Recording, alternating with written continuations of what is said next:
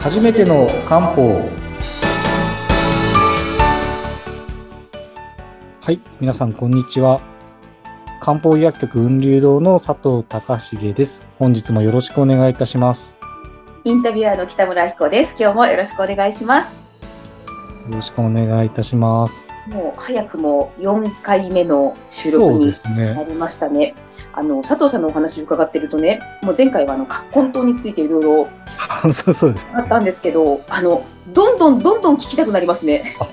ありがとうございます そういただけると 非常に嬉しいですねねえ、あの前回のお話ちょっと軽くあのこんな内容だったよってのをおさらいしていただいていいですか？はい前回はですねちょっともう本当葛根湯で盛り上がってしまったんですけど、うん、あの、葛根湯って、まあ、それこそ皆さん最初に言った通り、まあ、風邪薬のイメージがあって、まあ、実際風邪薬にも使えるんですけど、まあ、大切なのは熱の循環を取り戻す。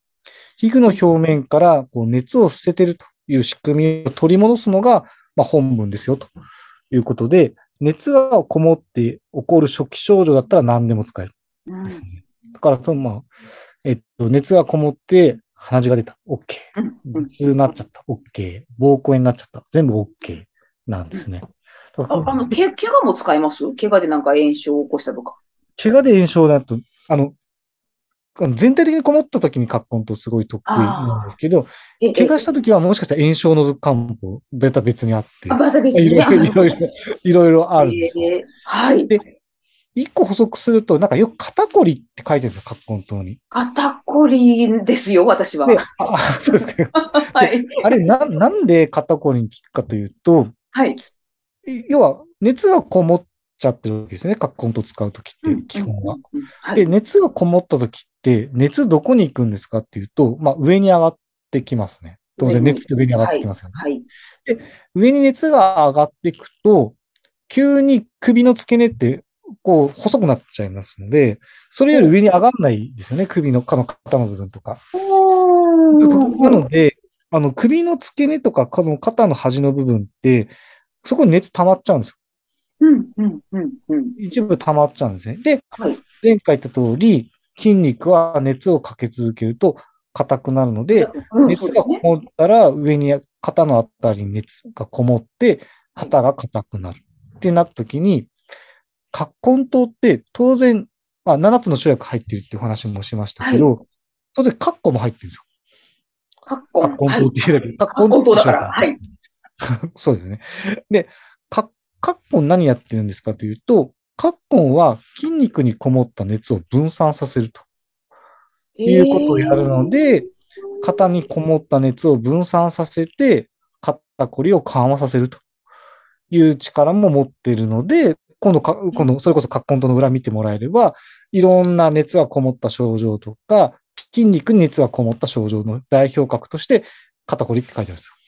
あ、肩こり、熱、熱が、で、もちろん、熱以外の、まあ、こともいろいろあるんですけど特に熱がこもって起こる肩こりは得意です。葛根湯でいけるなると。ほど。あ、そっか。いろいろ原因があるといえばあるんですそうね。ですね。なのでうん、あの、別の肩こりでよく使う処方が、葛根湯以外にあってはい、それは純粋に、その、葛根って生薬が多めに入っているえ処方があるんですよ。それはもうまさに。に、そのか肩こりよく使ったりとかします。へえ、あれですか？やっぱ症状によって、例えば、葛根ともこう、7つの生薬の配合を変えるとか、いろいろするんですか？えーっとですね、実はまあいろいろああるので、その時の風邪によっても使い方もわかるん、分かれるんですけど、ええ。私が皆さんに知ってもらいたいやつはですね、これ概要欄にもし書ければ書い書こうかなと思うんですけど、あぜひぜひお願いします。警棒排毒酸っていう処方があるんですな、なんですか？ちょっと難しい言葉が出てきました。よ。何ですあのか、あの、漢字で表現すると難しいので、後で、それから概要欄見てもら概要欄ね警そうですね棒排毒酸っていう 処方があって、はい。これ何ですかっていうと、ウイルス性の風邪によく使うんですよあ、まさに、まさに、だから今。冬の喉から来る風邪っていうのはウイルス性が多くて、はい。うちはもうほとんど警棒排毒酸使うんですよ。えーなぜかというと、皆さん風邪って言ったら、葛根とのイメージ強いですよね。うん、強いですね。だけど、ウイルス、こう、ウイルス性の風邪に関しては、今言った警棒排毒酸の方が圧倒的に効いて、これも歴史があって、その南の方の風、要ははい。今、今で言うと、それこそ台湾とか、そっち南の方の、あの南の方の暖かい地域のか風に関しては、葛根湯じゃあまり効かないから別の称号が開発されたんです。よ。それが警棒排毒酸なんですけど、今で言うところのウイルス性の風邪に効くんですうーん、インフルエンザだったりとか。よ。例えばそういうのも効きますね。うんなので、はいあの、日本だと警棒排毒酸というと、あの、皮膚、皮膚とかの表面とかの炎症とかで使うんですけど、うんそれもこう、結局なんでかというと、警棒排毒酸で抗ウイルス性作用と、あと抗炎、炎症を除く力も強いんですね。ただ一方で、例えば、えっ、と、しょあの、生薬、伝統医薬品よく使っている台湾とかの例ですと、台湾は風邪で使うときは、葛根というより警棒排毒酸が主流なんですよ。なので、実は私のところでも冬で喉から来る風邪って言ったらもう警棒排毒酸使う。結構早いです。もう飲むと1日2日で喉の痛み取れることが多いので、冬何もしなくても皆さんがもう帰ってくるのがもうほんと警棒排毒酸っていう処方なんで、これ結構知っとくと便利ですね。えー、やっぱり、こう、症状だったりによって、全然、ちゃんと詳しく知っておいた方がいいってことですね。そうそうですね。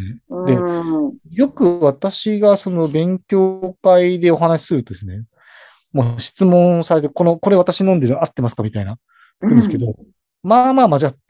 まあ、それはね、まあまあ間違ってだから、だからこっちから見ると、なんか漢方効かないっていう人多いんですけど、いやいや、もともと間違って飲んでたら、それは気が悪いよっていう話になっちゃうので、だからある意味正しく使えば、結構皆さん感動してくれるんですけど、まあ、さ、格好とかもそうですよね。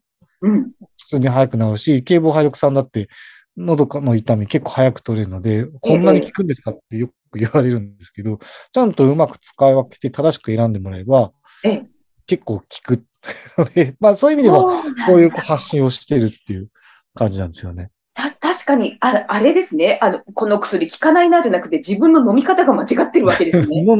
間違ってるんですね。あ、だから、例えば、格好と皮膚にしても、もともと熱を、こう、汗をかかせて熱を捨てるっていう処方なのに、はいなんかか、風邪になんか2、3日経ってお腹が痛くなったぐらいで、なんか風邪の治りが悪いなって言ってうん、コンビニに葛根とドリンク飲んで、そのままどっかに出かけても、熱がこもって悪化す、あの、別に、全然プラスなので発汗させなきゃ意味ないんですよ。ああし。かもお腹が痛くなった時ってもう熱が内側にこもってるからえ、それだったらもう胃腸の熱を分散させる処方に変えた方がいいんですよね。何度も言う通りうん、熱がこもって起こる初期症状を改善する。熱をだ捨てるシステムを取り戻すのが本当なので、うまく使えば早い。でもうまく使えてない。効かない。いや、それは違うよっていう話になっですでも、そんなど、なんか素人からすると、細かく使い分けるのって、なんか難しそうだなっていう気もちょっとします。でも、あの、まあ、それは確かにその通りですし、ええ。ですけど、例えばうちに、例えばですね、よくその漢方相談する人って、はい大体、なんか1年ぐらいすると、こう、自分でこの時これを使えばいいみたいな、だんだん、だんだん自分で分かってくるんですよ。ああ、なるほどね。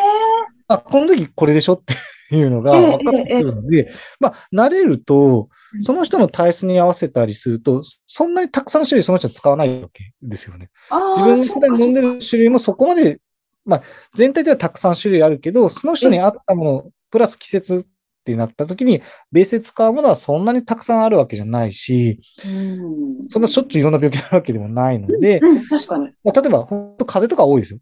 多いですけど、そういうのもなんかいくつか自分がなりやすいものを知っとくと、あの、結構自分で選べるようになります、そこは。ああ、確かになんか自分の体と向き合って、それで効くものが分かっていれば、ちゃんと調節はできそうですね。大体この時これ飲めばっていうのは分かってくるし、うん。ただ一方で、こう、効能効果裏だけ見ると、例えば頭痛って書いてる漢方たくさんあるんですよ。はい。これかな？外れみたいなあるんですよ。え、それ難しいな。ど、どうすればいいですか？最初はやっぱり詳しい人にえちゃんと話して、え、自分の、例えば頭痛はこれだなっていうのをちゃんと選んでですね。っていうのは、あの、あちょっとずっと漢方の基本的な考えからちょっと離れちゃったんですけど、漢方のやっぱり一つの考え、やっぱ根本治療みたいなのがあってですね。うんうんはい。あの、一番重要なのは、見た目の症状よりも根本の原因をやっぱり探るっていうのが重要うんうんで、例えば、西洋薬だったら頭痛に〇〇って CM してますよね。まあ、有名な薬いろいろありますよね。いろいろありますよね。うんでも、でも、漢方の場合は、頭痛に〇〇とは言えないんですよ。で要は、頭痛、血流、例えば頭痛がありましたってな時に、その体操を探っ、原因を探ってって、人によっては血流が悪くて頭痛になってるかもしれない。はい。で水分代謝が悪くて頭痛になってる人もいる。ほうほうほうほう。あとはもう平日だけになってる人もいます。これもしかしてストレスかもしれない。ああ、そうですね。うんうんうんで、平日は、あの、週末は起きないんですっていう人も当然いるんですよ。そしたらあー土日は起きない。ストレスが原因であれば、ストレスを残す漢方を使った方がいいですし、そうです血流が原因だったら血流を改善する漢方を使った方がいいですし、人によっては貧血で頭痛になる人も多いんですよ。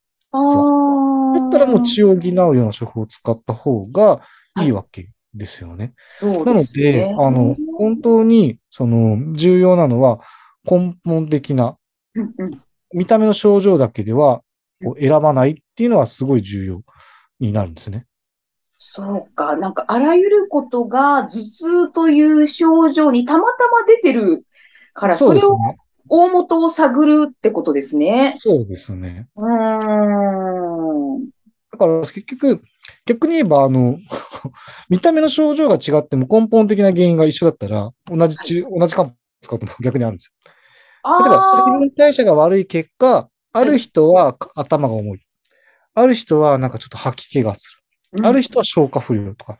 まあうん要は、水分代謝がわ悪いことが原因でいろんな症状が出てくるんですけど、場合によっては見た目が全然、うん単純なむくみとか、鼻水が出るとか、全然違う、見た目違うけど、原因が一緒だったら同じ処方を使うこともある。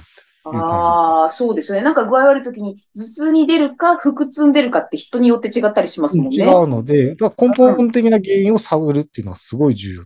これがまあ一つの考え方ですね。え、そういったことは、あの、佐藤さんにご相談すれば、いろいろとそ それは本当に私でもいいですし、本ええ当漢方詳しい人たちにぜひ相談して、そこ探っ、一緒に探ってもらった方がいいかなと思います。そうですね。いや、今の聞いて、なんかついつい、あの、あ、頭痛だったらこの薬みたいな、あのーなんか簡単にそんな決めて、外れってのは避けたいいや、ですよね。いやちょっと悲しいですよね。悲しいですよね。うん飲んで無駄だったみたいな。うん、ああの、無駄にならないことは多いんですけど、すっごい効率が悪いことやっちゃってるかもしれなあ、い。そうかそうかそうか。遠回りしちゃってるってことですね。うん。